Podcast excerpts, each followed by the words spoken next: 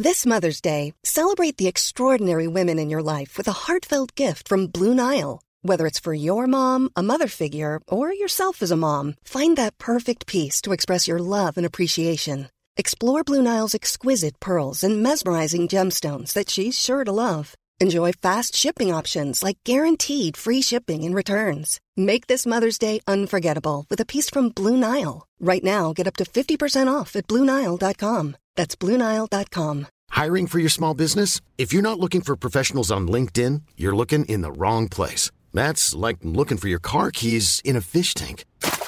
LinkedIn helps you hire professionals you can't find anywhere else, even those who aren't actively searching for a new job but might be open to the perfect role. In a given month, over 70% of LinkedIn users don't even visit other leading job sites. So start looking in the right place. With LinkedIn, you can hire professionals like a professional. Post your free job on linkedin.com slash people today. Hey, Dave. Yeah, Randy. Since we founded Bombus, we've always said our socks, underwear, and T-shirts are super soft. Any new ideas? Maybe sublimely soft. Or disgustingly cozy. Wait, what? I got it. Bombus. Absurdly comfortable essentials for yourself And for those facing homelessness. because one purchased equals one donated. Wow, did we just write an ad? Yes. Bombas. Big comfort for everyone. Go to bombas.com slash ACAST and use code ACAST for 20% off your first purchase. Radio play.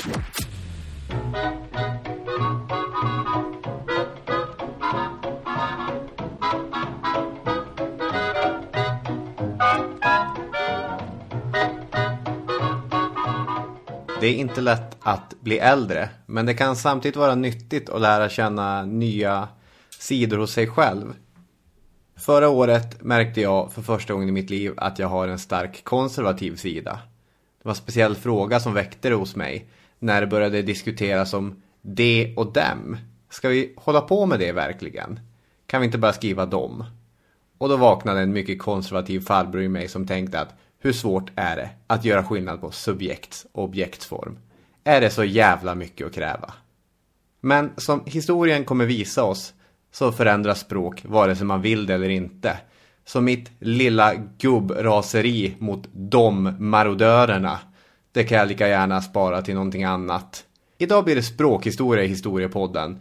Och det är inte bara torrt och tråkigt utan det är på liv och död. Eller ja, det kan vara intressant i alla fall. Så häng med, nu kör vi!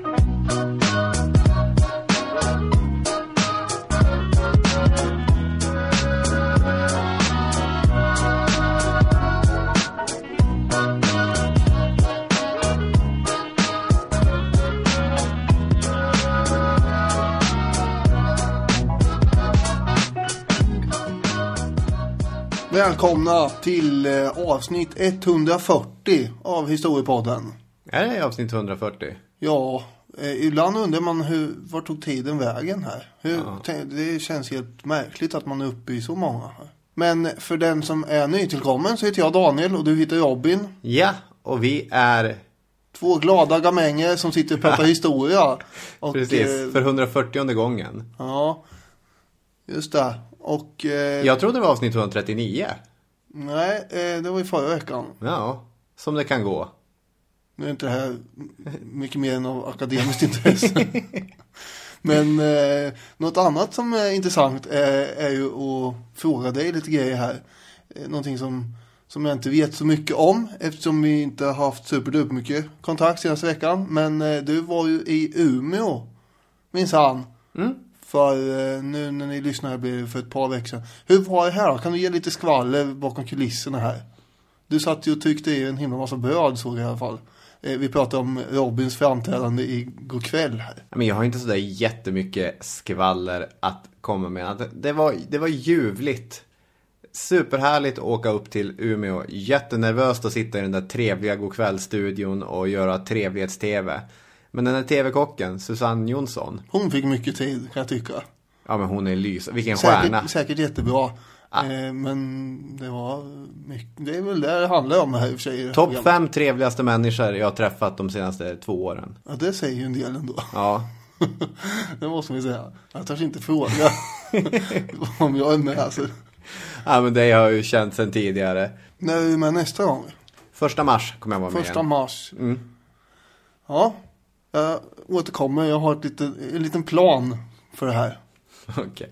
Ja, ni får följa med på vad det här kan hända. Och ni som har följt med podden länge vet att den här podden gör vi tillsammans med Radio Play. De är vår samarbetspartner. Och Radio Play har fullt med häftiga poddar som ni kan stoppa in i era öron och lära er. Sitter ni till exempel och när en idé. Jag ska bli entreprenör, jag ska bli affärsman. Businesspodden. Ja, då har vi Businesspodden. Och där kan man skicka in sina eh, ja, bolagspitchar, förslag på olika eh, saker som man vill ha investeringar i. Och sen så diskuterar de eh, möjligheterna kring det i den här podden.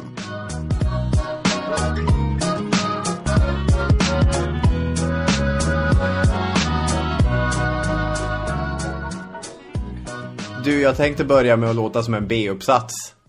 Därför att om vi ställer upp en frågeställning. Varför förändras språk? Det tänkte jag försöka ge någon sorts övergripande förklaring till. Men eh, skaka av mig den här torraste B-uppsatsgrejen. Ta på mig en mysig kofta istället och så kör vi. Se vad det blir av det här. Språkförändringar sker i alla språk hela tiden. Men det sker i regel över ganska lång tid och därför så kan det vara svårt att upptäcka det. Språköverföringen från en generation till en annan generation, den är aldrig hundraprocentig. Utan den är 98 eller 97-procentig eller så. Det är någon liten grej som förändras. Och det märker vi inte från en generation till en annan generation. Men sett över två eller 300 år så kommer förändringen vara väldigt påtaglig. Och då kommer vi märka att god damn, här har det hänt någonting med svenskan. Men det kan vara svårt att upptäcka det här och nu. Sen kan språk också förändras på olika sätt. Det kan förändras på ljudnivå, det kan förändras på lexikalisk, det vill säga ordnivå, eller det kan förändras på grammatisk nivå. Man kan ju tillägga här bara för den nya lyssnaren att Robin är ju svensklärare. Eh, Så han vet exakt vad han pratar om här. För en gångs skull vet jag vad jag pratar om. Nej, det var inte så, det var inte så jag menade. Du Nej. gör det alltid. Men eh, nu är det ju väldigt varm i kläderna här. Jo, det här har jag väl hyfsad koll på i alla fall. Det kanske säger sig självt, men... Nu är det blygsam. Oj, oj. Det kanske säger sig självt, men ordnivå är ju den nivå som är lättast att höra. När man byter ut ord, några blir utdaterade, några kommer in, då hör man här har det skett en förändring. Men egentligen så är det de andra, kanske ljudnivå inte minst grammatisk nivå som gör störst skillnad. Sett till helheten. Kan du ge några exempel här innan jag somnar? Ja, vi kommer alldeles strax in på exempel. Ja, men till hur man böjer ord, vilka ändelser du har i slutet av ord. Det är ju ganska tydliga exempel. Och kommer du ihåg när vi pratade om religion förra veckan? I och med kristendomen och de, den gamla romerska hedniska religionen. Hur är det nu när en religion börjar konkurrera ut den andra religionen? Det tar tid. Eh, oj. Eh, ja, De existerar parallellt. ja, precis. Och så är, det med, så är det med språk också, att två varianter av språket kommer att finnas samtidigt. Och lite grann tävla mot varandra innan den ena slår ut den andra. Och det kommer vi tydligt märka att förändringar som påbörjas på 1300-talet, de slutförs inte förrän på 1700-talet. Ja, just det. Och det här är en ganska lång process då får man ju säga. Men ibland så händer det också att det kommer mer konkreta förändringar. Och då är det inte bara, då är det mer ryckvis. Att man bestämmer att nu ändrar vi det här. Så det är inte bara en enda lång sträcka av eh, process och. Så. Nej, precis. För om man då ytterligare ska förtydliga det, skulle jag vilja säga. Då kan man kolla, vad säger de olika lärda om det här med språkförändringar?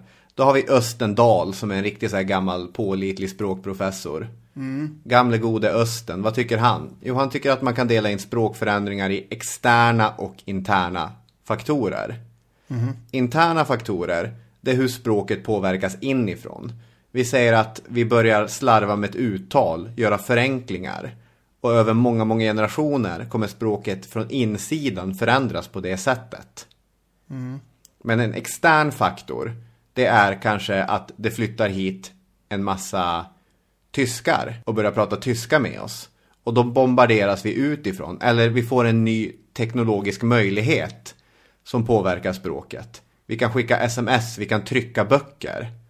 Och när det är sån extern påverkan, då kan det gå mycket, mycket snabbare. Man kan även som språksociologen Jan Einarsson har gjort lyfta fram att språkpåverkningar de kan etableras från två håll.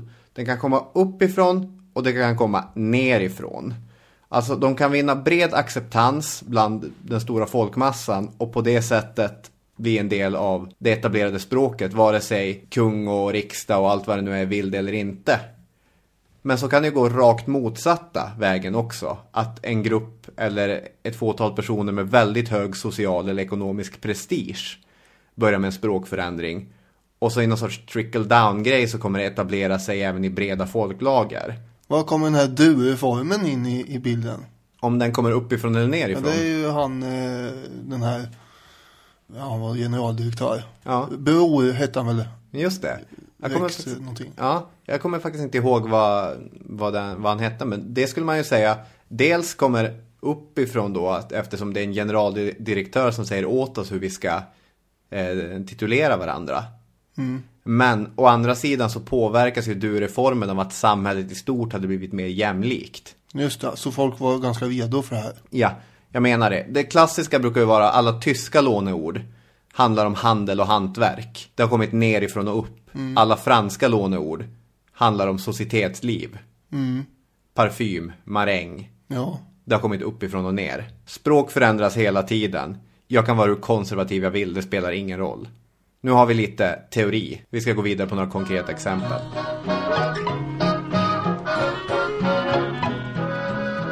För att bara hoppa över tusentals år av historia. Svenskan kommer från den indoeuropeiska språkstammen som var någon sorts grupp som kom vandrande. Och det gör nästan alla europeiska språk. Ur den indoeuropeiska språkfamiljen så har en germansk gren vuxit. Ur den germanska grenen så har en nordgermansk gren vuxit. Där hittar vi alla nordiska språk utom finskan. Finskan. Som kommer från vilken språkfamilj då? den urgiska någonting. Ja, den finsk-ugriska språkstammen. Urgiska, ja. Och därför skiljer sig ganska skarpt från de andra nordiska språken. Men kring 800-talet börjar ett eget svenskt språk att särskiljas. Det brukar man kalla runsvenskan. Men egentligen så blir inte svenska svenska förrän på 1200-talet och vi kan börja den fornsvenska perioden. Och det är där som jag hade tänkt att man egentligen kör. Så det här blir ett avsnitt som sveper lite grann över seklerna. Ja, ja, nu blir det whiplash-skada när vi blåser fram genom historien. ja, jo det kan man ju säga kanske. Den språkhistoriska epokindelningen, den följer jättehårt de få källor som vi faktiskt har att jobba med. Därför kan man säga att en viss eh, epok börjar 1732 till exempel, därför att en viktig källa kommer det året. Och för den här fornsvenska perioden, då är det jättemycket landskapslagarna som vi jobbar med. Det som händer under 1100 och 1200-talet är att runorna mer och mer börjar hamna i baksätet för den latinska skriften. Men som vi sa tidigare, två stycken språkvarianter kan existera samtidigt. Det kommer ta en bra stund innan runorna är helt bortglömda. Det, det finns runor som används som latinska bokstäver långt in på 15 till och med 1600-tal. Men de här landskapslagarna, det är en samling lokala lagar från medeltiden. Det var ju länge så att Sverige var inget enhetligt rike som hade en enhetlig lag. Nej, Utan det är ju först på eh, vad är det, 1300-talet som Magnus Eriksson skriver ihop en rikstäckande lag. Före det hade vi saker som äldre Västmannalagen och äldre Västgötalagen och så vidare. Då är vi på tidigt 1200-tal och det är de äldsta lagarna som finns bevarade. Det här är jätteviktiga källor överhuvudtaget. Dels för att ha en förståelse för svensk medeltid. Men ur språkhistoria så är det helt avgörande. Det är så vi vet någonting om den här perioden. Och vad kan man slå fast när man läser de här texterna? Ja, det mest iögonfallande är att det finns inga stavningsregler. nej. Jag skriver lite hur man vill här som jag känner för för tillfället. Superskönt för skribenten. Oh ja, Lite drygt för läsaren. man behöver inte oroa sig för folk sa att inte hade magont över hur man stavar på den tiden. Nej, precis. Oj, oj, oj. Ska det in en apostrof här eller hur funkar det här? Är det SCH eller SJ eller TJ? Stava som du vill. I samma mening kan med, ordet MED, vara stavat på sju olika sätt. Det är inga problem. Snör in ett H, snör in ett T, snör in ett N. Man undrar ju vad den personen som skrev den meningen hade för tillstånd. ja. för tillfället. Men det är inte lätt att följa regler som inte finns. Nej, man kan ju komma ihåg vad man själv skrev för några sekunder sedan. Ja, men, ja, för all del. Men det fanns inga sådana stavningsregler. Stavningen var godtycklig. Ja. Du, du tycker inte att de här... Märkligt, lite konsekvent kan man väl ändå vara när man själv ska formulera ihop en mening här. Ja, ja. Det finns också språkljud som vi inte alls kopplar till svenskan längre. Th, till exempel. Klassiskt, o, eller klassiskt ljud i engelskan nu för tiden. Margaret Thatcher. The weather. Och så vidare. Och det markeras med den här rutan som heter Thorn. Som ser ut som ett streck med en liten kulmage på. Och det kan vi också se det här att två stycken system kan finnas samtidigt. Att man kastar in lite runor mitt i den latinska skriften. Det var inga problem. Nu kommer jag att tänka på den här eh, klippet som du visade nyss med det holländska programmet. Ja. Som, eh, Precis, det är ett holländskt sketchprogram som driver med Donald Trump. ja, och när de säger, pratar om danskan. Ja. It's a disaster! Ja. Ja, det kan man ju tycka att holländskan är väl kanske inte. Men utöver det här att stavningen är godtycklig, en av de stora förändringarna handlar ju om det här att språk har olika genus. Och nu, oj oj oj, nu är det jobbiga flashbacks där ute för alla som läste spanska, franska och tyska. Det här att det räcker inte med att lära sig en glosa. Man måste veta om glosan är maskulinum, femininum eller neutralt. Neutrum. Ja, det är ju vilket jävla gissel. Jag har ju försökt, eller ja, en gång i tiden så försökte jag ge mig på tyska på fritiden. Då var man väldigt eh, ambitiös. Ja. Det var mycket med de där formerna som sagt. Så att eh, intresset rann väl ut sanden sen. Lite grann. Men eh, där är ju väldigt mycket med det. Men vi hade ju det här också. Ja, precis. Alltså, det är inte så konstigt i och med att germanskan är den språkstam ur vilket nordiskan är sprungen. Och, nej, och, och det finns ju rester kvar av det här. Klockan, hur mycket är hon? Ja, vad är hon? Mm? Inte den, utan eh, klockan är en hon. Och det var ju ett feminint ord i, eh, i fornsvenskan. Det här har ju inte direkt med eh, biologiska faktorer att göra. Nej. Utan eh, det är ju helt grammatiska och ganska oklara anledningar ibland till varför saker och ting könsbestämdes som de gjorde. Det finns ju i och för sig mönster. Ord som slutar på A eh, ingår ju ofta i en feminin form och sånt som slutar på er i en maskulin form. Och vissa spår av det där har ju kvar också att du säger Karl den store, men Katarina den stora. Ja, just det. Ja, men till exempel, eh, en del maskulina ord är då, hi- o, vad jag förstår, orm, himmel, häst, afton eller åker. Om åkern inte odlades ett år så sa man han ligger i träda. Mm, just det. Men som du sa innan från 1300-talet så förändras ju de här genusformerna. Eh, och man, eh, de flyter samman och, och så får man eh, förutom neutrum också något som kallas för utrum. Ja, Och eh, det är ju då den ja. som förenklar rätt mycket känner jag. Ja, det blir jättebra att bara ha två genus. Det är den eller en. Och så har vi neutrum då. Det eller ett. Och ja, men vi kan dra lite jämförelser egentligen. För idag har vi något förenklat, men för sakens skull så tar vi det ändå. Vi har två genus, som vi sa. Dessutom kan de här två olika genus böjas i två kasus, alltså två olika former. Grundform, helt vanligt, och genitiv, ägandeform. Vad betyder det här? Hunden, hundens. Det är två olika kasus då. Det är väldigt enkelt. Alltså svenskan har en har inte så otroligt många former. Under fornsvenskan så jobbade vi med tre genus och fyra kasus. Det låter rörigare rent spontant. Det låter rörigare rent spontant. Indoeuropeiskan hade antagligen åtta kasus. Finskan har 15. Men hur är detta möjligt? Vadå, hur är det? Hur kan de komma ihåg det här? All din vakna tid, dina tio första år vid livet eller vad det nu är, går ju ut på att lära dig språket. Du pluggar ju dygnet om. Det är därför barn sover så jäkla mycket. Jaha, du gör ett tvärsäkert uttalande om barn nu igen här. Ja men vadå, att barn lär sig språk är väl inte Ja, så? nej, det vet jag. Jag känner till det här också. det, det vet jag. Det här är ju på grund av att eh, vi har väldigt mycket tyskt inflytande här då. Eh, Handelsmän och köpmän som kommer på 1300-talet. Och eh, det viktiga är väl inte alltid att eh, vara väldigt noggrann med eh, hur man böjer saker och ting. Utan det gäller att göra sig förstådd ju.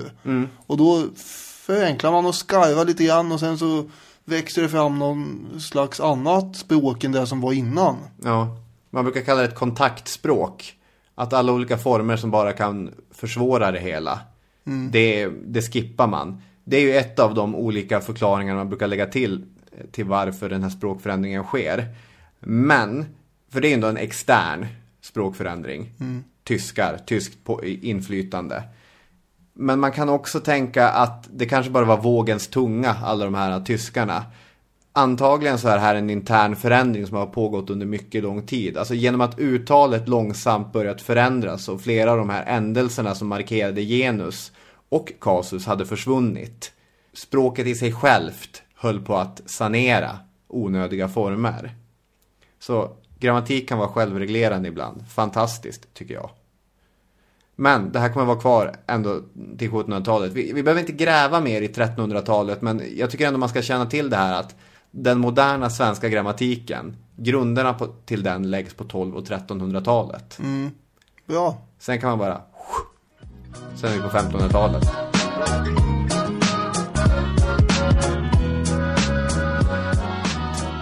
Och då kommer Gurra V. Da, da, Inte da. Gustav V utan Gustav Vasa. Ja, Och eh, slänger in eh, Nya Testamentet på svenska i leken år 1526. Och sen kommer Gustav Vasas bibel år 1541. Och allt det här blir mycket enklare att göra med hjälp av boktryckarkonsten. ja. Och man börjar prata svenska istället för latin i, i kyrkorna. Mycket av det här hänger väl samman med att Sverige håller på att bli en nationalstat. Helt och hållet kanske till och med. Och en nationalstat behöver ett språk som ska vara kittet som håller samman det. Det är en process som finns i många olika länder vid den här tiden. Det händer i Spanien samtidigt, det händer i Sverige under den här perioden. Rikssvenska växer fram under 1600-talet. Överklassen eh, och eh, i området kring Stockholm pratar på rikssvenska och eh, framförallt eh, myndigheterna som ägnar sig åt det här i offentliga sammanhang. Sen kunde det vara samma människor som gick hem och pratade på väldigt mycket dialekt istället. Men Ja. I officiella sammanhang och när man var en eh, ämbetsmänniska då, då pratade man eh, rikssvenska. Ja, det gjorde man. Jag fattar inte hur man bara kan ställa om sådär ja. Men det måste du väl ha sett människor göra? ja. Alltså min, min pappa när han pratar med mig och när han pratar med någon gammal gubbe från Vissträsk. Det är ju två olika språk. Jo, i och för sig. Eh, det blir ju ofta, ja, men jag har inte riktigt känns som lyckats eh, sortera bort, man ska säga, min dialekt.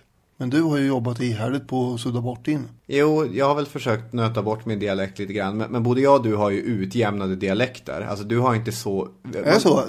Ja, men det är klart man hör var du kommer ifrån. Men du pratar inte utpräglad östgötska. Nej, det går att prata värre kan vi upplysa er om. Ja, sannerligen. Eller bredare. Mycket, mycket bredare. De senare åren har hans mesta sysselsättning varit att, att tillverka spån, kyrkspån, takspån till kyrkor i rätt så stor skala. Men både jag och du, vi pendlar inte så mycket. Utan vi är något i utjämnad dialekt slash regionalt riksspråk. Om man ska använda spr- språksociologiska termer. För det där. Den stora uppblandningen av dialekterna kommer först på 1800-talet när, när landet börjar urbaniseras väldigt mycket. Ja, precis. Då går vi händelserna lite grann i förväg. Ja, jag tänkte bara säga att om vi, jag vet inte vad vi, är vi på 1500-talet nu? Ja. Ja, då håller vi oss där då. Vad duktig han var, Gustav Vasa, som lyckades sköta ett helt land och översätta Bibeln. Det var verkligen han som gjorde det här. Det var väl, det var väl Olaus Peter och grabbarna. Ja, Laurentius Petri Ja. är ju den man brukar ge cred för att ha gjort lejonparten av arbetet. Men den fick inte heta Laurentius Petris bibel. Utan det var ju mycket kungarna som fick jobba. Den här äh, Gustav Vasas översättning då, den kommer ju mer eller mindre vara gällande hela vägen till 1917. Man uppdaterar stavningen lite grann, moderniserar den. Gustav II Adolfs bibel, Karl XIIs bibel och så vidare. Om man bara ska lista vad som händer. Å, Ä, Ö gör debut i svenskan. Det är väl härligt. CK tar över från dubbelkåt som stavning. Och det som faktiskt är intressant på riktigt är att spår av politik gör sig gällande. Därför att det var ganska vanligt i svenskan med e-ändelser. Men det fanns ett problem att hålla på med e-ändelser. Man bytte många till a-ändelser. Därför vilka är det som håller på med e-ändelser? Och det är danskarna. Mm. Usch. Ja, Jag kommer att tänka på uh, Ernst-Hugo Järegård. danskjävlar. Danskjävlar! Nej, men och Danmark är ju underbart, vilken härlig stad Köpenhamn är liksom. Men det var ju dålig stämning mellan Sverige och Danmark på 1500-talet. Mm, ett understatement. Ja. Men innan vi lämnar 1500-talet så bara för att göra det tydligt så även om till viss del standardiserade Bibeln stavningen. För man kunde gå och titta i Bibeln, hur har Gustav Vasa stavat med? Ja, det är så här M-E-D-H. Då kan vi köra på det. Men det finns ju fortfarande inga officiella stavningsregler. Utan det diffar otroligt mycket. Det är först i slutet på 1600-talet som en härlig präst, Nils Kjellman från Ångermanland, skriver ett, ett täckande grammatiskt verk. Utan det är fortfarande lite så här High Chaparral, stava som du vill.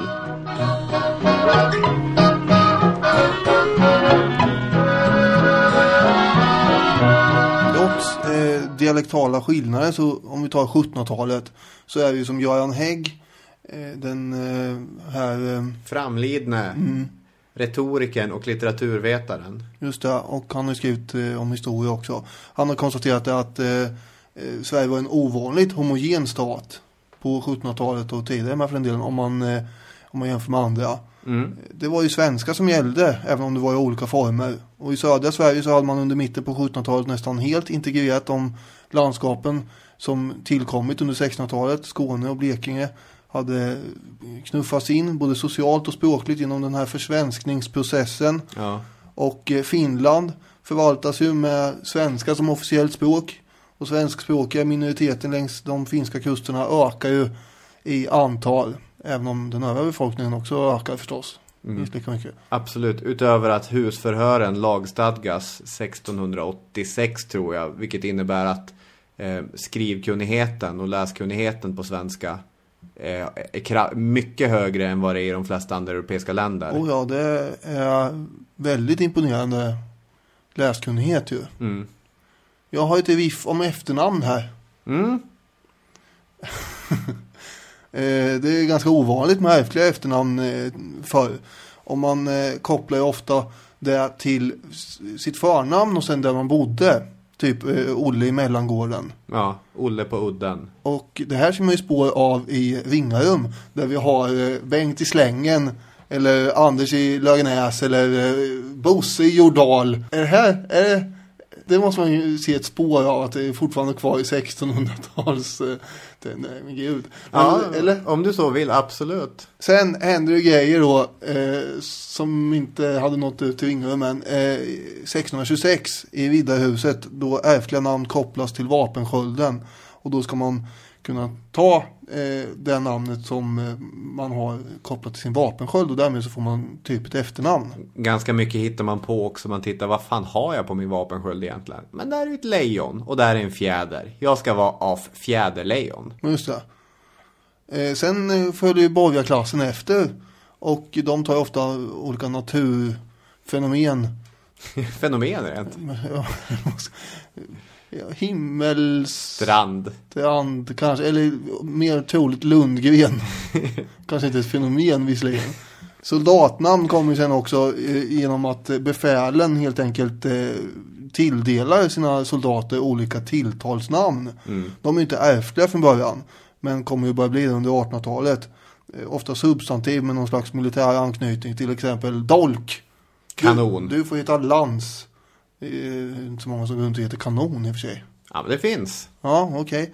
Eh, sköld eller krut. Ja. Eller en positiv egenskap hos soldaten som eh, hurtig, Modig. frisk, Tapper. rask.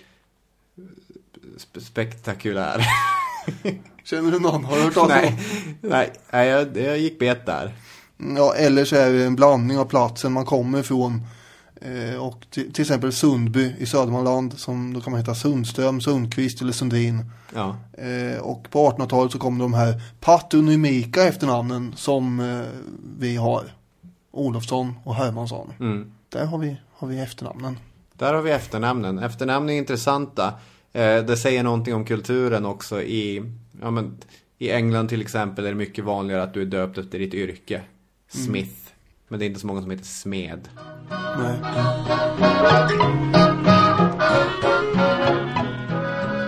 Nu har vi tagit oss kanske halvvägs eller så i ett historiepodden-avsnitt utan att ha anknutit till någon aktör överhuvudtaget.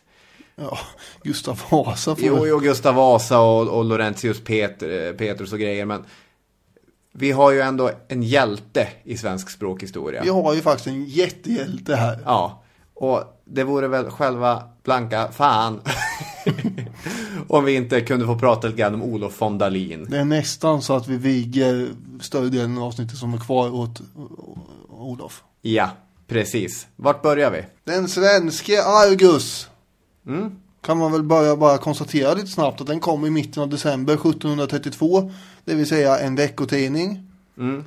Med smidigare och mer vardagligt språk. Ganska unikt på sitt sätt. Eh, alltså författaren är anonym. Ingen riktigt vet vem det är. Om man ser andra tidskrifter som var eh, på den här tiden. Kanske fotbollsmatcher som är tråkiga brukar man benämna som ett sömnpiller. Och det var väl ungefär de andra texterna. Så han eh, hade ju kanske inte en mördande konkurrens direkt. Nej, det Den kan man inte påstå. Den, den svenska Argus gör ju megasuccé. eh, Och eh, det är uppåt 800 nummer i veckan. Vilket var väldigt mycket då. Ja, det låter inte alls mycket, men man ska dels tänka på hur dyrt det var att trycka saker och även om det är högre läskunnighet i Sverige än i många andra europeiska länder så är det inte, det är inte lika många som kan läsa 1732 som det är nu. Nej, Så att nej. det- det var svårt att nå ut med jätte, jättestora upplagor. Det här var ju unikt för Sverige, det var inte unikt för Europa. Det fanns eh, brittiska motsvarigheter, till exempel The Tatler och liknande. Och ska man vara lite hård mot Dalin, vi kommer hylla honom mycket, men hyfsat många artiklar, speciellt i början av hans publikation, det är bara översättningar. Alltså är det verkligen så? För vad jag eh, har sett så har han visserligen inspirerats väldigt mycket. Men han har sen format det utifrån sitt eget huvud. Ja, det är fria översättningar, Okej. men ändå. Men det är ju kopplat till svenska eh, förhållanden. Och det kan ju inte gärna de ha skrivit om i England eller Tyskland. Nej, men det det är inte så att han uppfinner den här formatet Nej. med den moraliserade veckotidningen, utan det är ett färdigt koncept som han plockar från England. Men det kommer få väldigt, väldigt stora eh, påverkningar i Sverige. Ja, om man säger flera decennier efter det här. Nästan ett, ja, vad ska man säga, ett halvsekel eh, efter så är vi någon läsare som minns trånande eh, om det här som säger ännu minnas de flesta av oss med vad väntan vi längtade efter den vanliga dagen på vilka dessa arken blev utelämnade och hur vi företog oss deras läsande liksom då man går till bords med en hungrig mage och när tidningen upphörde sörjde man över hela riket. Har du längtat efter en tidning på det sättet någon gång? Ja, eh, en av de bästa stunderna som jag fortfarande kommer ihåg i livet var en dag när jag kom hem från eh, gymnasiet och det var, det var väl typ eh, varmt ute så det var ju fint bara det. Det var en fredag, man hade hela helgen framför sig. Och jag gick och tog en Pepsi och slog upp min nyinkomna ramlande, inramlande kalanka. Kalle Company. Det såg man alltid fram emot. Ja, superfint. Jag tyckte att eh, Novell, musikreportagetidningen som fanns några år var, var väldigt, väldigt bra. Så att så, när man går och längtar, snart ett nytt nummer, snart ett nytt nummer. Språket är i sig själv inte hårt som tyskan. Inte hopplockat som engelskan. Inte uppblåst som spanskan. Inte vekligt som italienskan. Inte obändigt som polskan. Inte vilt som ryskan. Inte bräkande som danskan. Etc. Det är lent och likväl starkt. Rent och likväl rikt. Enfaldigt och likväl högt. Tappert och likväl vackert. Mm. Dalin gör sig själv till en försvarare av det svenska språket och menar att det har vanvårdats här. Och det är sådana, han förenklar ju saker och ting. Han, han skriver ju så som man pratar lite grann. Han skriver ta istället för taga och eh, bli istället för bliva. Och det är ju förenklingar. Ja, förtydliga språket, gör det lätt förståeligt och gripbart och roligare också. Och den här svenska som man beskriver, det där är ju ett citat från den svenska Argus då, ett av de klassiska citaten som alltid hamnar i, i översiktsverk. Och svenskan är ju ett av världens vackraste språk. Det språk som August Strindberg, Thomas Tranströmer, Edith Södergran och så vidare skriver på. Nu raljerar jag såklart, men jag tycker att svenskan är ett väldigt fint språk. Det är, jag hade ju inte blivit svensklärare om jag inte hade känt den här Vad är det du raljerar? Jag hängde inte med här. Ja, men jag raljerar kring att svenskan skulle vara världens vackraste språk. Ja, det är svårt att veta när man inte kan alla andra. Nej, och jag menar alldeles oavsett om polskan är obändig och danskan skulle vara bräkande och allt vad han nu sa. är det nu. Hiring for your small business? If you're not looking for professionals on LinkedIn, you're looking in the wrong place. That's like looking for your car keys in a fish tank. LinkedIn helps you hire professionals you can't find anywhere else, even those who aren't actively searching for a new job but might be open to the perfect role. In a given month, over 70% of LinkedIn users don't even visit other leading job sites. So start looking in the right place. With LinkedIn, you can hire professionals like a professional. Post your free job on linkedin.com/people slash people today. Burrow's furniture is built for the way you live. From ensuring easy assembly and disassembly to honoring highly requested new colors for their award-winning seating, they always have their customers in mind. Their modular seating is made out of durable materials to last and grow with you. And with Burrow, you always get fast, free shipping. Get up to 60% off during Burrow's Memorial Day sale at burrow.com slash ACAST. That's burrow.com slash ACAST. burrow.com slash ACAST. Since 2013, Bombas has donated over 100 million socks, underwear, and t shirts to those facing homelessness. If we counted those on air, this ad would last over 1,157 days. But if we counted the time it takes to make a donation possible, it would take just a few clicks. Because every time you make a purchase, Bombas donates an item to someone who needs it. Go to bombas.com slash ACAST and use code ACAST for 20% off your first purchase. That's bombas.com slash ACAST, code ACAST. Olof, It's a disaster. Danish, total disaster. German is not even a real language. It's fake. It's a fake language. Vad fan jag tänkte man kunde bara säga någonting om hur fick den här personen den här idén? Han kommer från en bakgrund av präster, idel präster i hans familj.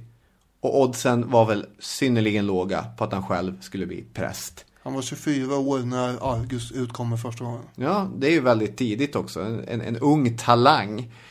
Eh, men istället så kommer han lite grann på omvägar hamna i Lund och börja plugga under Anders Rydelius. Anders Rydelius var en filosof som sysslade med retorik samt allmän filosofi om förnuftet. Det som gör honom remarkabel i sammanhanget är att Rydelius är den första svenska filosofen som överger latinet för svenskans skull. Han kunde skriva titlar i stil med Nödiga förnuftsövningar för all slags studerande ungdom som vill hava sunda tankar. Det är en bra titel. Det är en bra titel. Det är ofta ganska långa titlar. Ja, verkligen. Om man vill vara lite självgod så kan man påstå att vi verkar i Rydelius anda. Eftersom att vi, likt honom, med humor och begriplighet försöker göra svåra ämnen hanterbara. Det är väl vårt skrå. Och det här att Dalin var Rydelius lärjunge kommer att påverka honom, både med humor och med begriplighet som ju blir ledord i Dalins egen gärning. För i början av 1700-talet hade vi en väldigt spretig språksituation. Där de grammatiska förändringarna från 1300-talet fortfarande pågår, har sina dödsryckningar. Det är inte helt tydligt om man ska skriva hon, han eller den, det. Man ser bägge förekomma i texter. Där det inte finns någon enhetlig stavning och där tidens barockideal, du vet det svulstiga, överdrivna, håller på att göra texterna helt omöjliga att läsa. Allt var inte på tok. Så läsförståelsen var högre i, i Sverige än i många andra länder. Och man började så smått grunda alla de här äh, akademierna, Vetenskapsakademin och Svenska akademin som också verkade för språket. Linné fick pengar för att skriva på svenska, Anders Celsius fick pengar för att skriva på svenska. Men det är ändå en knepig språksituation som Olof von Dalin börjar rodda i. Sverige hade ett behov av ett begripligt skriftspråk och det är därför den svenska Argus blir så viktig också. Om man ska kolla på de här språkepokerna, det man kallar äldre nysvenska, Det börjar med Gustav Vasas bibel. Yngre nysvenska börjar 1732 med den svenska Argus. Får man eh, dra en liten grej här om eh, kontexten. Ja, ja, gud ja, kör. För vad som har skett för inte så länge sedan är ju att Karl XII har varit ute och vevat och det har inte gått så bra. Och Sveriges stormaktsposition har eh, rasat samman. Ja. Och eh, då finns det ett eh, gäng eh, unga adelsmän som inte var med i de här krigen men som vid 1730-talet är unga, vad ska man säga? ja, vad är de för någonting? De är eh, stridssugna och arga på att eh, Sverige inte längre är en stormakt. Och så börjar man blicka bakåt och eh, romantisera den här stormaktstiden. Mm. Och det börjar ju hända alltså redan under 1700-talet. Sen blir det ännu värre naturligtvis på 1800-talet. Eh, när man också förlorat Finland. Nu var det bara Baltikum som rök. Ja. Men eh, det är därför den heter Den svenske Argus. Det är Mm. ty väldigt typisk titel. Sen har vi eh, en annan tidning som kommer senare som heter eh, En ärlig svensk. Den pratade vi om i tryckfrihetsavsnittet. Ja, just det. Och de här eh, titlarna eh, anspelar förstås på, på, på att nu är det viktigt det här med att, att vara en, en svensk. Ja. Eh, Det är ett uttryck som blir mer och mer användbart i olika sammanhang. Ja. Argus är ju från grekisk mytologi. Det är den här jätten med många, många ögon som, som Hera sätter för att hålla koll på en av Zeus älskarinnor. Mm. Så att det är ju en snygg sån koppling mellan modern historia där och då, det här med svenskheten och bildning, klassisk bildning, grekisk mytologi. Just det. Man får väl ändå säga också att även om det här var ett ideal bland många så fanns det starkare ideal hos eh, den övre eliten. Det vill säga vi eh, pratar gärna franska. Ja. För det var inne på 1700-talet väldigt, väldigt mycket.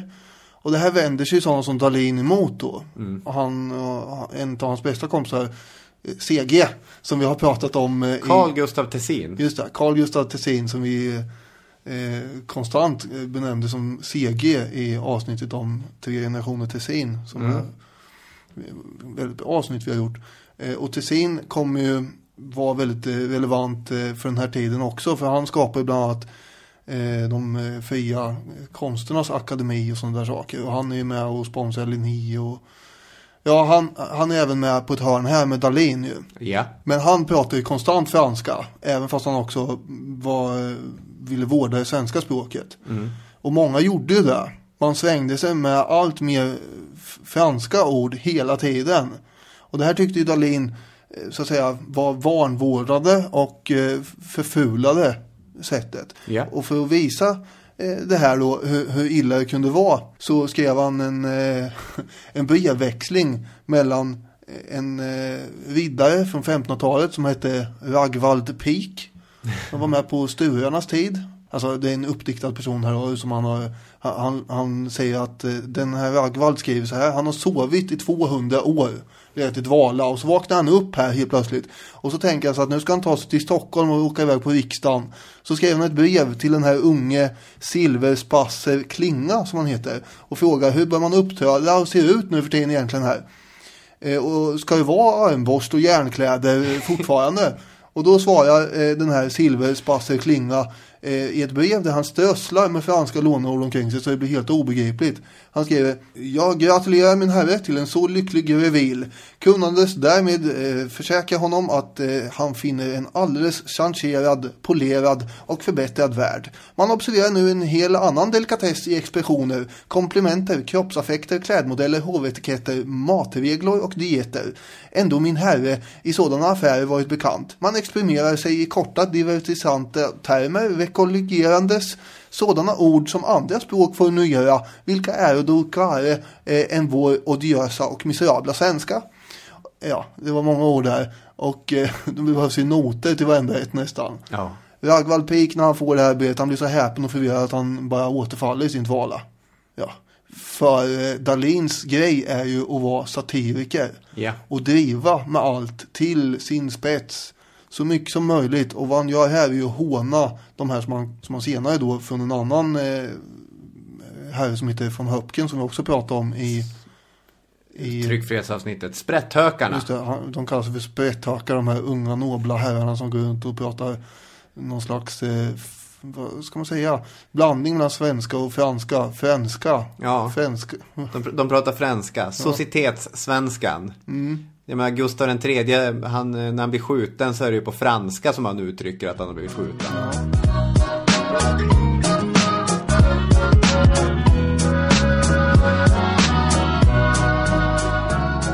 Den svenska Argus kommer ju bara ut i två år och sen är den borta.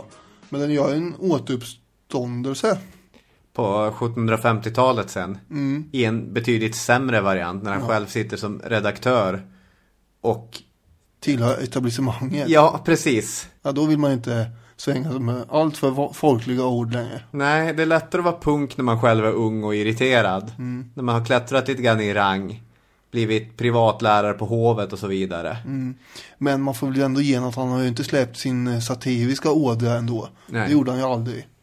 Eh, Och eh, det drev väldigt mycket med saker och ting. Men det var ändå mer friserat. Mm. Det som är speciellt med Dahlin är också att han är den första som skriver om Sveriges historia för tusan. Ja, för allmänheten i alla fall. Ja, och på svenska. Mm. Ja, det har ju skrivits om svensk historia tidigare. Olaus Magnus och så på 1500-talet. Men jag menar, det här är ju begripligt. Ja. Eh, och eh, i enlighet med upplysningen så avlivar han ju myter på löp löpande band. Det är ju mycket det här går ut på. Och han tar ett större grepp på historien än vad man gjort tidigare. Då man bara har pratat om eh, eh den ene kungen och den andra kungen och, och sådär. Nu är det liksom mer grejer det handlar om när han skriver. Det här var ju inte någonting som alla uppskattar. Vi har en eh, biskop och riksdagsledamot som heter Anders Olai Ryselius. Vilket är ganska likt den här Rydelius som du pratade om innan. Icke förväxla dessa två. Han blev helt förskräckt och arg inför det här faktumet att Dahlin hade skrivit på ett så ledigt sätt eh, om landets historia. Det var ju det var en seriös sak det här. skulle man inte hålla på och skriva sådär lättsamt om. Precis, det är ett allvarligt ämne. Det kräver ett allvarligt eh, språk och tonfall. Ja, Dahlin eh, bygger ju inte sina slutsatser på eh, den här 1600-talsprofilen Olof Rudbeck. Mm. Som var en, en gigant på 1600-talet när Sverige var en stormakt. Ja. Och han hade ju dragit ganska långtgående slutsatser om vad Sverige hade haft för påverkan och, och så på världshistorien före de, vi blev en stormakt. Precis, svenskan var ett av de språken som talades direkt efter att Babels torn föll. Just ja.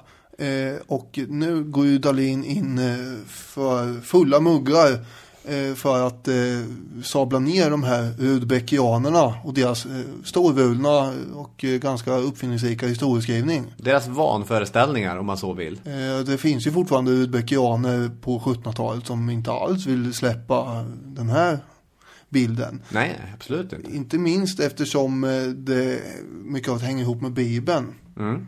Och har sådana förklaringar. Då är det klart att en biskop tycker att eh, Rudbeck hade ju rätt i de saker som han har sagt här. Mm. Och då skriver Dalin en eh, text med den långa eh, titeln Visdomsprov eller herr Arngrims Bärsärks förträffliga tankar över ett fynd i jorden. Och då låter Dalin en Rudbeckian ganska självsäkert konstatera att ett fynd av en kopparkittel i marken egentligen är en ståtlig hjälm som har burits på huvudet av vår gamla, gamla förfader på något sätt Ja. eh, när han var ute i fält. Eh, och man ska inte låta sig luras här av att hjälmen såg ut som en kopparkittel. Det är ju allmänt känt att på den här platsen där den påträffades så hade en drake i det förflutna vaktat en skatt. Och eh, därför var den här kvarlevan av en krigare som tydligen hette Boden Digre. Mm. Och Bo, han var själv under 500-talet, inte 1500-talet, 500-talet, en ättling till en kung som kom från en släkt av jättar och stred nu eh, under en prins eh, som eh, hette Rolf Krake. Och den här Roffe, han var produkten av att hans mor, drottning Yrsa, hade rövats bort av antingen en jätte eller ett troll och nu skulle han tillsammans med sina kämpar som Boden Digre återta sitt rike Uppsala. Och allt det här om drakar och jättar och troll och tappiga krigare med hjälmar och släktled fram och tillbaka. Det kunde den här lärde rudbeckianske vetenskapsmannen utläsa av den här hjälmen som hade hittats av en dräng och som för vanligt folk såg ut som en kopparkittel. Ja. Och det här är ju en eh, väldigt vass drift med de här rudbeckianerna. De hittar på helt enkelt en himla massa saker runt någonting de har grävt upp någonstans. Mm. Han gör sig lustig på deras bekostnad. Det kan man lugnt säga. Han kommer ju naturligtvis att bli eh, åtalad för både hädelse och majestätsbrott och allt möjligt sånt där konstigt. Mm. Sen, sen är han ju väldigt, han är ju kopplad till hovet vartefter så de gillar ju honom. Dalins parodi på de här udbekianernas historiska synsätt var ju inte jätteöverdrivet heller. För istället för att dra sådana här bibliska referenser så, som han gör i den här texten, sitt stora verk som kallas för Svea rikes historia, så baserar han de här slutsatserna på naturvetenskap. Eh, Bland annat till exempel att en stor del av det här landets yta låg under vatten för tusentals år sedan. Ja. Och det här eh, baxnar ju eh, biskopsgänget eh, över och prästeståndet. Bara, nej men nej. Och under riksdagen 1747 så eh, lägger man ju in en, en protest, ska säga, en åtalspunkt mot den här förskräcklige Dalin. Eh, att han eh, icke brukat så jämn och allvarsam och stadig stil och skrivart som fordras ute i ett rikes huvudhistoria. Mm. Vilket då- år sa du att det var? 1747. Okej, ja. Och då undrar man ju vad Hyselius skulle säga om oss. Han skulle väl, han skulle väl få ett koppelinfarkt där efter bara några minuter lyssnande in i något avsnitt. Jag skulle tro det, men vi har ju en mer eh, bekväm situation än vad Dalin hade att utgå från. Mm. Vissa av de dörrarna har sparkats in redan av människor som Olof von Dalin. Ja, precis. Vi har honom att tacka lite för att man får svängas lite. Driva med Rudbeckianerna. Vad dumt ni trodde att Atlantis låg i Sverige. Eh, Fryxell, Anders Fryxell som inte var en historiker av facket men eh, är väl en eh, framstående historieskrivare. 1800-talets stora populärhistoriker. Han skrev ju att eh, Dalin hade flyttat historien från väggarnas bokhyllor ned i svenskarnas hjärtan. Mm. Inte helt felaktigt. Nej. Och eh, Dalin kom ju eh, då under 1750-talet introduceras också vid hovet av CG. Mm. CG, eh, som jag tycker om att kalla honom, Carl Gustaf Tessin, hade ju eh, blivit eh, lärare åt eh, Gustav III. Men den rollen får sen då Dalin överta. Jo, precis. Skriver så här roliga föreställningar och sånt och uppträder med det på hovet. Ja, de är faktiskt väldigt uppskattade och väldigt lustiga. Han fortsätter ju naturligtvis där att driva med Rudbeck och eh, Rudbeckianernas påståenden. Bland annat att, det här med att Adam och Eva pratar svenska. Eh, då argumenterar han för att det är ju rent svenska namn, Adam och Eva. Adam han skapades ju av stoft och jord, det vill säga av damm. Av damm. Det har man ju. Det är bara att ta bort viet så blir det Adam. Ja. Och när Adam vaknar och gnuggar sömnen i ögonen och så får han se den här eh, snygga tjejen. Vad säger han då? Och då säger han, Hä? Vad? Och det är ju he, va? Ja. Och det är ju bara att tappa något h så blir det Eva. Det har ju vem som helst. Adam var ju född i Kälkestad i Uppland. Vet man va? Och det, det kallas ju eh, för kalottpredikningar, de här värsta. Eh, som han hade för sig. Och bland annat där så slår han ju fast att eh, han, han skjuter ner den här myten som han påstår finns om att Judas Iskariot, han var västgöte. Säger han att det, det var ju någonting som, eh, en föreställning som fanns då. Ja. Eh, och det har man ju eftersom eh, Skara, han är från Skara, Iskariot, Skara. Men det, det kan inte stämma, menar Dalin, för Judas lämnar ju tillbaka de här 30 silvermynten. Och det skulle inte en västgöte ha gjort. Och där blev det så här, släng dig i brunnen. ja, eller hur? Sen en annan sak, det måste jag kolla om ni har upplevt. Men vi har ju många utsockningar. Jag tycker det är festligt, jag satt och skrattade högt när jag läste. Du tycker det, jag tänker att det var säkert superkul på Jag 1750-talet. tycker fortfarande det är kul. Men att, eh, va? Har inte åldrats så jäkla bra? Tycker du inte det? Men den här eh, ordlistan som man satt ihop till drottningen då, Lovisa Ulrika. Ja. Eh, med till exempel bakverk. Det är kul. Kan du inte dra den? Jo men eh, det, det, det står ju, han kom ju bara till C, han gjorde en ordlista från A och sen en massa ord på A och sen skrev han på B och sen C. Sen hände någonting så han var tvungen att göra annat. Hade mycket annat. Ja, Många järn i det kommer elden. till bakverk i alla fall. Där, där stod att bakverk är ingen sjukdom. som några okunniga har ment. Utan allehanda bakelse läcker till att äta. Vilken gärna kommer fram till slut på måltiden. Ja. Bakverk. Ja, ja. Ja, ja. Äh, det kanske inte är så kul men lite festligt är det ändå. Eh, han kommer ju att eh, som sagt bli åtalad för högmålsbrott och hädelse och så får han böter och blir avvisad från hovet men han är väldigt omtyckt där och till slut så, så eh, kommer det dras tillbaka. Han blir kansliråd 1759 och då får han viktigt arbete och det blir svårt att hänga med, hinna med och roa eh, drottningen och hovet där ute. Men eh, de förväntar sig där så att eh, han fortsätter ju åka ut till Drottningholm och göra en massa lustigheter Mm. eh, hela tiden. Han bor under långa perioder på Drottningholm. Han kommer ju dö ute på Drottningholm fyra år senare också, 1763.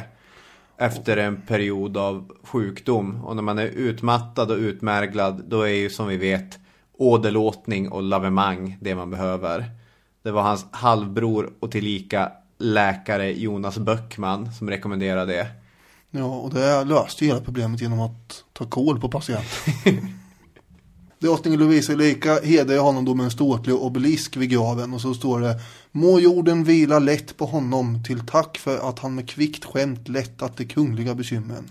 Jag tänkte om man skulle ta och införa ett nytt segment här i podden. Det här har vi pratat om i flera veckor. Nu gör det äntligen debut. Ja, det går ju ut på eh, att eh, historikern Carl Grimberg Carl Grimberg är ju en av de mest klassiska historikerna genom hela Sveriges historia. Vi har gjort oss mycket roliga över honom. Till exempel så har ju Herman Lindqvist har ju läst Carl Grimberg en gång i tiden och har levt gott på det i många, många decennier. Ja, jag börjar förstå eh, Herman Lindqvist. För jag un under julledigheten här köpte ju eh, ett helt eh, koppel böcker. Hela det här stora bandet med tio eh, böcker av, eh, Vad heter de? av Grimberg. Svenska folkets underbara öden. Svenska folkets underbara öden, ja. Mm. Eh, och eh, Carl Grimberg levde då mellan 1875 och 1941. Det- Tyvärr så var inte del två med. Så att eh, vi kan inte gärna dra någonting under så mycket om 1600-tals grejer. Men så fort vi Är har det något- någon där ute som sitter på del två av Carl Grimbergs Svenska folkets underbara ögon och vill donera det till Daniel Hermansson? Skicka ett mail på historiepodden outlook.com. Och då har jag förstås gjort en liten eh, jingel till det här också. För jag tänkte att eh, om det är återkommande segment eh, så lär man ju ha det. Kör!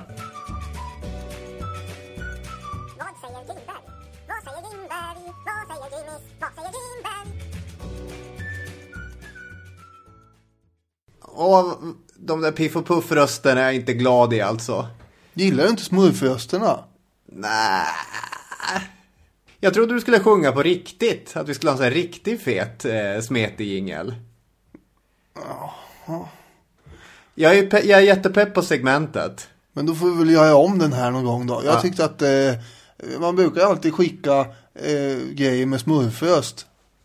Och det är kul, trodde jag att du tyckte. Det tyckte jag inte. Nej, du menar alltså att jag ska sjunga med min röst här på, på fullt allvar? Ja. Ja, men då kan du få vara med på det här kan jag säga. Ja, då gör vi väl en ny jingel till nästa gång. Ja. Vad säger Grimberg? Nu blev det dålig stämning här kände jag. Nej. Grimberg säger så här om eh, Dalin. För hovet blev Dalin en sannskyldig rolighetsminister. Alltid var han till hands i rätta stunden med ett lyckat skämt eller en smådikt. Regnade det så skrev han en visa över regnet. Sken solen så kunde han dikta om henne också. Han kunde skriva en sång över en solfjäder som gått sönder, hålla en lovprisande oration över ljussax, en gris eller en markatta eller författa grundlig betraktelse över en fläskpannkaka. Hans kvickhet och goda lynne sinade aldrig. Han kunde få hela håret att kikna av skratt när han satiriserade tidens lärdomspedanter inom fornforskningen eller andra områden. Det är en lång rad av sådana roliga prosasatirer över den dåtida akademiska seden att djupsinnigt utbreda sig över struntsaker som flödat ur Dalins aldrig sinande ymnighetshorn. Han har hållit en strängt vetenskaplig betraktelse över en kam. Han har givit rätt begrepp om en kork. Jämförelser mellan Augustus och en stekrova. Så kunde Dalin göra allt mellan himmel och jord till ämne för lärda föreläsningar. Han överdrev i dessa satirer inte så mycket som man skulle kunna tro. Faktiskt är att man på denna tid i vissa universitet höll disputationer över ett sådant ämne som om påfågeln vore till för stjärtens skull eller stjärten för påfågelns. Vilken formuleringsglädje. Ja, eh, Grimberg är inte dålig heller här som sagt. Har vi någon kommentar på det? Ja, det är väl mest för att ge lite extra must här.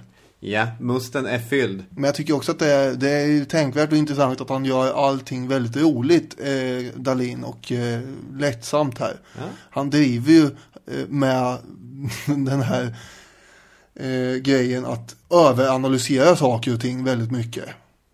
Och det är därför han är en jävla hjälte, Ja. Olof von Dalin. Ni har hört Vad säger Grimberg?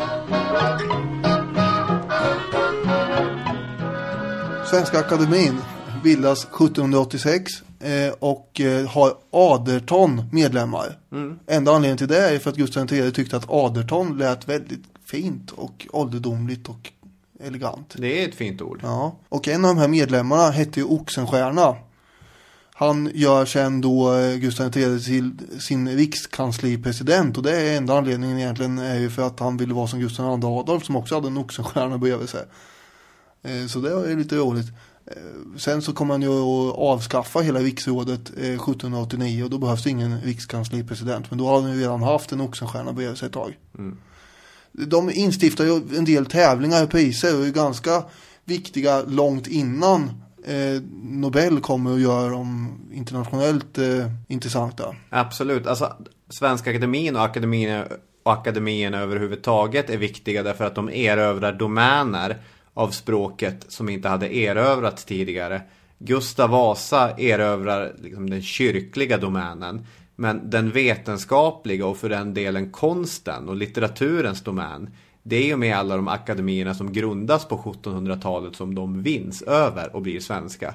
Och det är därför man kan tycka det är lite deppigt att flera sådana domäner håller på att försvinna nu. Ja. Att högre forskning i naturvetenskap till exempel ut, i väldigt, väldigt stor utsträckning sker på engelska. Blir väldigt utkonkurrerad av engelskan ja. Ja, och det gör svenskan till ett fattigare språk och, och till ett språk som inte är helt och hållet bärande. På, på 1700-talet så var ju latinet det som, som man skrev på om man vill bli internationellt erkänd. Och det gjorde ju Linné och Swedenborg eh, till exempel. Men latinet eh, genomgår ju en eh, utfasningsperiod under 1700-talet. Gustav III lärde sig aldrig latin till exempel. För Nej. det behövdes inte, ansåg man. Utan det var, räckte gott med franska.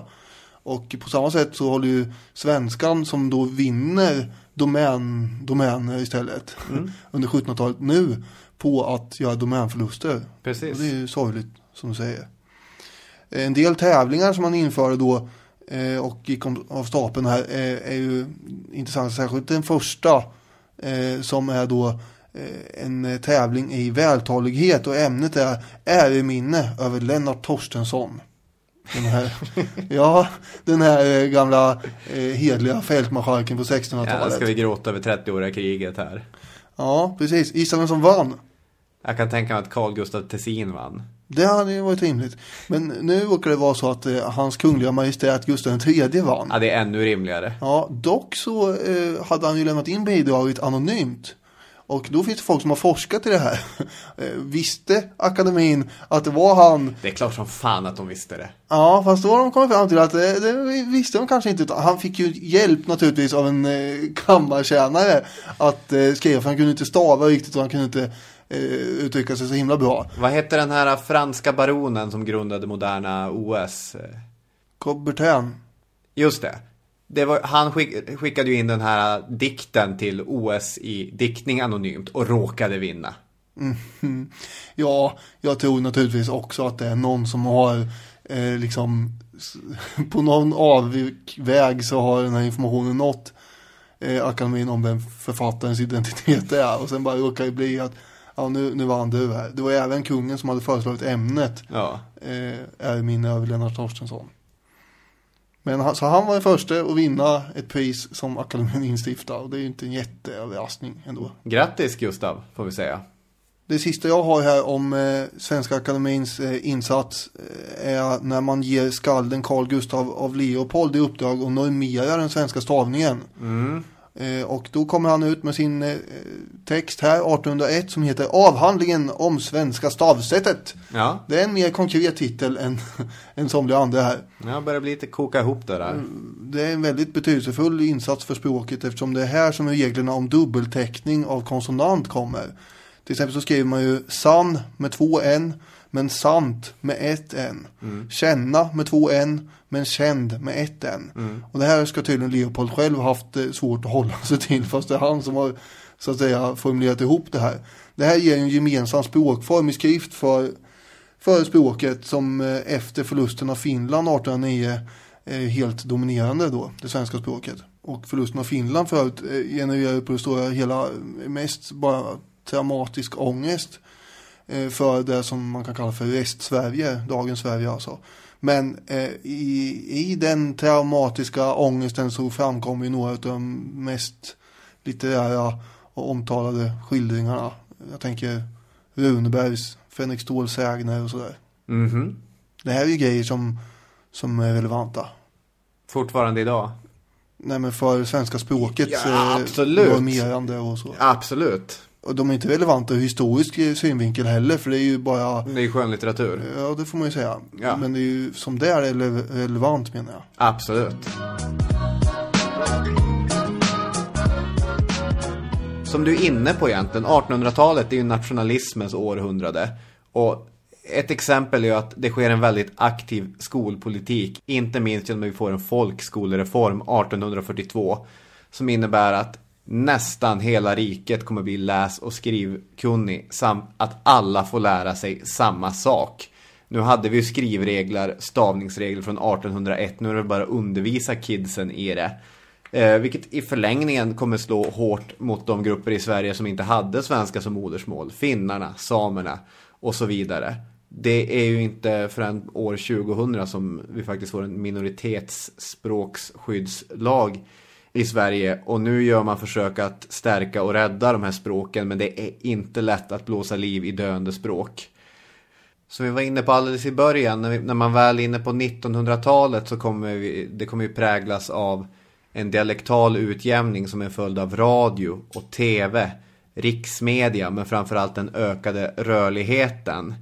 Men vad jag tycker är mer intressant att ta med sig bara som en avslutande grej i ett språkhistoriskt avsnitt är att fram till 1906 så kontrollerades stavningen på, eh, på svenska av riksdagsbeslut.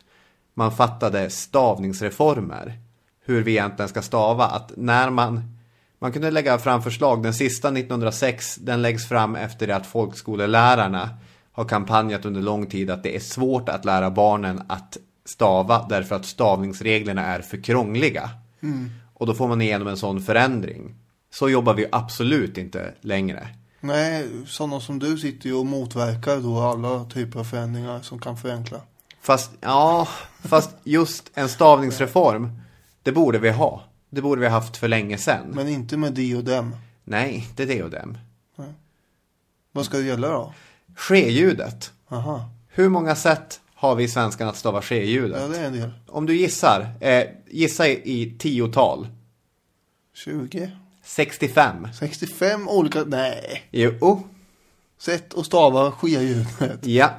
Det här är då eh, källa Sveriges Radio Språket. Där kan man gå in och kolla listan. Det är CH, CHE, COS, DSK, GE, GI, J, JE, RC, RDES, RGE, RGS, RNS, RSJ, RSCH, RZ, RDS, RLS. Jag fattar. Det här är för många. Ja, eh, det kan man ju slå fast. Och det gör det till ett jävelskap att lära sig språket om man inte redan kan det. Mm. Men det är, stavningsreformer har alltid varit jättesvåra att genomföra. Därför att vi har ju lärt oss det här. Ja, det är ju svårt att bara vända på en, ja, vad brukar man säga, atlantångare. Ja, precis. Och ska vi fatta ett beslut som över en dag gör all den här kunskapen vi bär på felaktig. Ja, nej, det går inte. Men oavsett om språkförändringar kommer internt eller externt, uppifrån eller nerifrån, hur man än förhåller sig till dem så kommer de. Språket är levande. Det, det är ett av dess innersta kvaliteter. Men det finns in, inte någon möjlighet att någon enskild eh, aktör som Dalin skulle kunna ramla in nu och göra en sån här stor förändring på något eh, makabelt sätt. Mm, Det skulle man kunna göra. Kan man göra det? Att, eh, jag menar, det är ju, det finns ju så himlens mycket text nu för tiden. Det var väl ändå enklare på 1730-talet, eh, föreställer jag mig, att eh, dyka in och påverka. Såklart. Men jag menar, svenskan hade ju förenklats även om inte Olof Dalin hade varit den personen som gjorde delar av det här arbetet. Mm, Men eh, det är ju enklare då också på den tiden eftersom det inte finns lika mycket mängd. Jag menar, utav hela den, eh, ska man säga, kvantitet som eh, produceras på den tiden så är ju han inte en jätteliten del ändå. Nej. Men idag, om någon skulle skriva en, eh, ett blogginlägg bara, nu tycker jag att vi ska ändra här. Det kommer ju bara bli helt uppslukat i all annan ofantliga eh, Ja men det finns rymd för, av... ja, förvisso, men det finns väl personer som når väldigt stor, eh, en stor grupp människor. Om Filip och Fredrik skulle insistera att alla deras lyssnare skulle börja stava på ett visst sätt. Det skulle väl påverka språket? Ja, då ska folk göra det också. Det är som du var inne på, man har lärt sig på ett visst sätt. Jag tror, att, jag tror att det måste gå på ett, eh, till på ett annat sätt. Ja. Till exempel att eh, folk gör saker och ting av enkelhet själva. Som att skriva också med OXO i sms och så. Om, om 20 år kanske är meningen att man ska stava det så.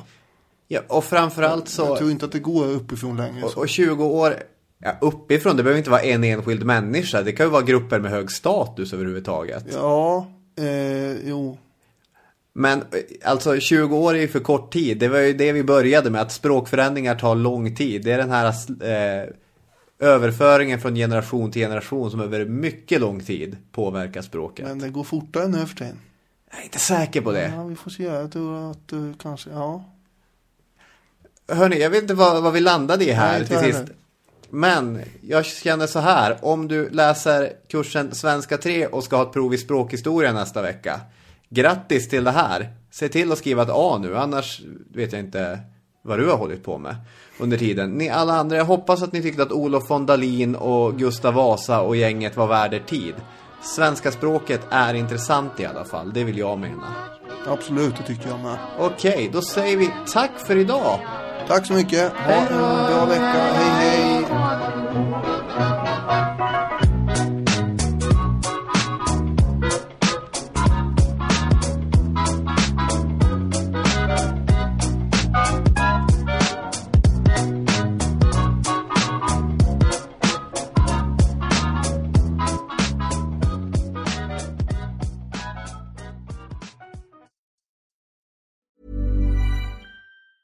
Normally, being a little extra can be a bit much, but when it comes to healthcare, it pays to be extra.